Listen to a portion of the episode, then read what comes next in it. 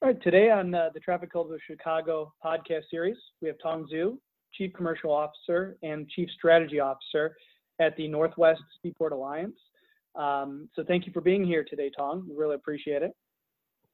Thank you for having me. Of course, of course. Um, so let's dive into it. Um, maybe you could give us a little background on who the Northwest Seaport Alliance is um, and, and what you do there. Um, you bet. I'm happy to do that. Um, the Northwest Seaport Alliance was established back in 2015 as a marine cargo operating partnership between the ports of Seattle and Tacoma, uh, two of the nation's premier port complexes. Um, so think of us as property management company with a specialty in cargo facilities. Uh, we have a diversified cargo portfolio, including containers, break bulk, autos, and bulk cargoes. We're also the primary gateway for trade between Alaska, Hawaii, and the lower 48 states. I, I think this is a, a fact that's um, not as well known in the industry. Mm. Uh, Northwest Seaport Alliance is unique in my mind, in many ways. We operate much like a private business while adhering to the high standard of a public agency. And I don't know if you know this, our CEO reports to the commissions of both ports, oh. while the commission, yeah, so while so she has 10 bosses. wow. Uh, a lot. While yeah, while the commissioners are elected by the citizens of Pierce and King counties, we really see our gateway and our ports as a significant marine highway for the state and beyond, especially for the many, many shippers um, located in Eastern Washington and in the Midwest.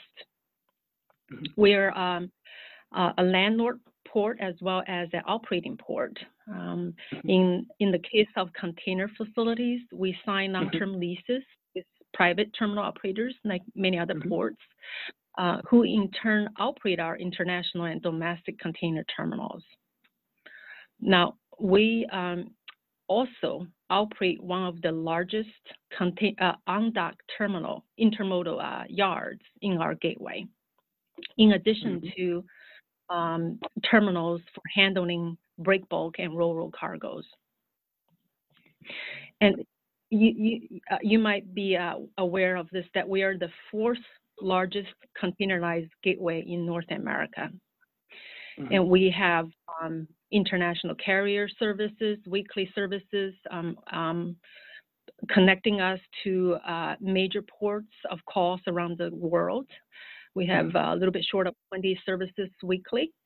Um, as we, as you, I wanted to remind uh, um, you and the audience that we are not the other Washington. We are mm. located mm-hmm. in the northwest corner of the United States, definitely mm-hmm. the better one. Um, we offer shorter uh, transit to and from Asia mm-hmm. and um, are the first and last port of call for many, many Trans Pacific uh, liner services. Mm-hmm we are giving our location. Uh, we offer uh, short ocean transit time, and I believe we offer a pretty competitive no uh, terminal dwell times and uh, consistent rail services. Um, I believe we are the natural port of choice for container mm-hmm. cargo headed to Chicago and other destinations in the Midwest and Ohio Valley. Sure. Now, uh, we're proud of ourselves um, on offering best-in-class customer service. Uh, Seaport Alliance staff are very proactive and performance-driven. We work hand in hand with importers, exporters, and supply chain partners uh, to find innovative and cost-effective solutions for their cargo. Mm-hmm. And I, I, wanted to say that um, Seaport Alliance, Northwest Seaport Alliance, is all about providing competitive and innovative uh, supply chain solutions to our customers. We uh, take great pride in being the very first Seaport Alliance of its kind in North mm-hmm. America. Uh, as far as I know, the world, um, based on the last time I looked at it a few months ago. I know since Hong Kong has uh, established its own Seaport Alliance. mm-hmm. um, that spirit of innovation and competitiveness is very much ingrained in everything we do and in all of us here at the Seaport Alliance. That's great. Maybe you could talk a little bit about uh, some examples of your supply chain solutions or the innovation there at the Alliance. You bet. You bet. Um, like many other ports, uh, we continue to add capacity and ready our terminals to be high, uh, to be big ship ready. Uh, we're also encouraging developments at our terminals to improve um, the flow of cargo, reduce mm-hmm. truck turn times, and expand our on dock rail capacity. Um, that's one of our um, uh, key features is that we have um, beautiful on dock rail facilities in, in the gateway. Mm-hmm. And just to cite a few examples, in Tacoma, we completed uh, berth modernization at Husky Terminal this year uh, with the acquisition of um, eight um, largest gantry cranes on, on the West Coast. Um, work continues on the backlands and truck gate complex to increase yard space for efficient truck and rail operations. And that uh, Husky terminal is based in um, Tacoma. Um, in Seattle, um, modernization of Terminal 5 um, is definitely another uh, key infrastructure project. Uh, public and private parties are investing over a half billion dollars in that terminal, and that's uh, in Seattle. The modernization program began uh, this July, July of this year. Um, the 185 acre terminal is expected to open in two phases with one major berth ready to handle international container cargo uh, in the spring of 2021 if everything goes uh, as uh, as what we planned. Upon full build-out, Terminal 5 will add um, approximately 1.3 million TEU of container capacity to our gateway, as well as uh, offering a premier on-dock rail um, facility for handling discretionary cargo um, to and from the Midwest. Um, the other significant development uh, in Seattle and, and, in Tacoma is, is the fact that we're working with Army Corps of Engineers uh, to look at uh, dredging our waterways to 57 um, uh, feet. Uh, in Seattle, uh, we already have obtained the authorization and we're embarking in, in embarking on that work. Uh, this will allow us to load bigger ships calling our gateway um, to capacity with heavy exports, uh, mm-hmm. so that so that um, frankly all of our exporters um, can maximize um, their export potential, and and not uh, not um, having to worry about weighing out the vessels um, the, sure. the, the Seattle project is currently undergoing design and funding, and it is my hope in the next five years the, the work and the waterway will be dredged. We have exactly the same target for Tacoma. Uh, in fact, we've started the uh, uh, feasibility study of our main waterways, so more to come. But our ultimate goal, ultimate goals for both Seattle and Tacoma is to dredge our wa waterways to 57 feet. That's great to be more competitive. Um, you mentioned uh, a lot of the modernization uh, activities that y'all are doing. Uh, maybe you could touch on some of the pieces that um, I know internally we've talked about a lot with uh, issues and concerns at the ports there. Um, I know you're dealing with truck, rail, shipping containers, so there's always something going on, always uh, a hiccup or, or, change that has to be done or an adaptation that needs to be made.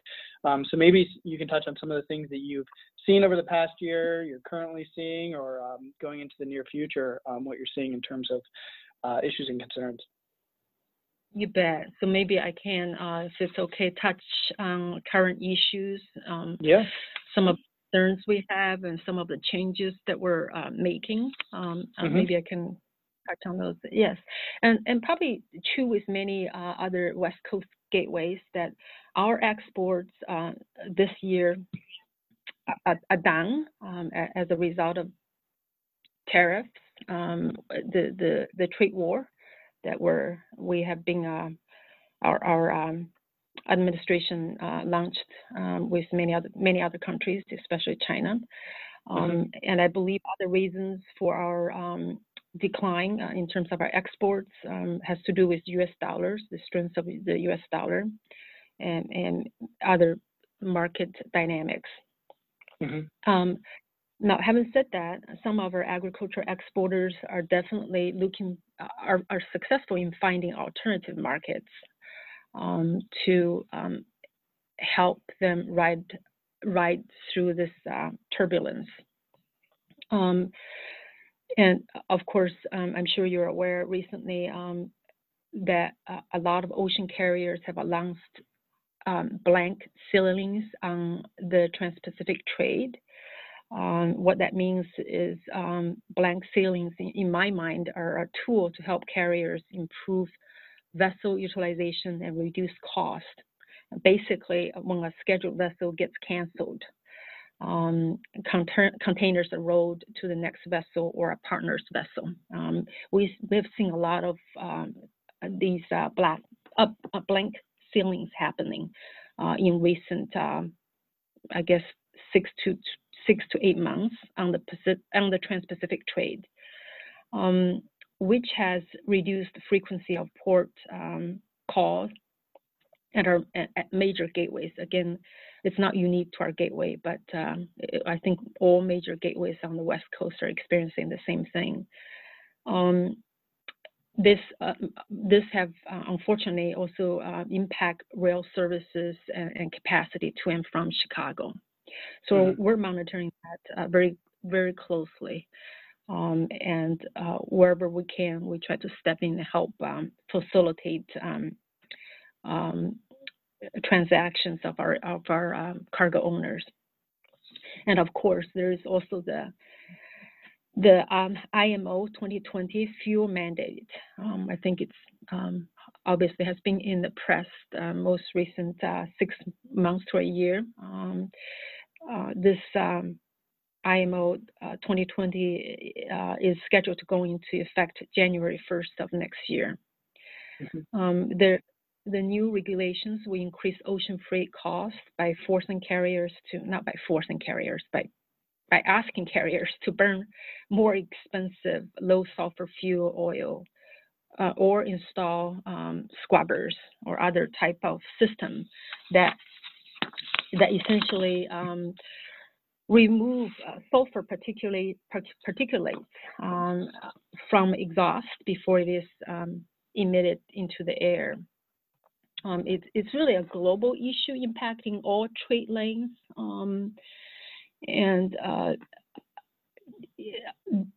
but I, am we're um, I think all of us are, are pleased that um, our carriers are, are, taking this step to to to help manage our air quality and help reduce um, acid rain and, and respiratory uh, diseases um, such as asthma. I think they're doing the right thing, and uh, we mm-hmm. we all should come and support that. Um, but yet, I just want to acknowledge, you know, fuel costs um, already represent more than 50% of total operating expenses for a carrier.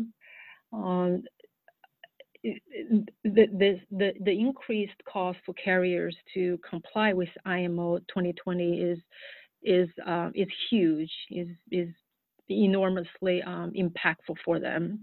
And so it, it, will be difficult for any carrier to absorb and, and to stay in business. Um, mm-hmm. um, I guess um, I'm trying to say that it is important that the industry supports a carrier um, as they implement uh, IMO uh, starting in January. Um, and given today's uncertain global trade environment, uh, the and the limited ability for carriers to make profit in today's operating environment. Um, I, I, just want to commend the carriers for their commitment to comply with the new regulations. Um, I think it's the right thing to do. Yeah, appreciate that. Um, maybe you can leave us with uh, just some opportunities and, and development uh, opportunities that you see uh, because you are dealing with carriers and shippers um, for the carriers and shippers uh, into the future going forward. Yeah, yeah.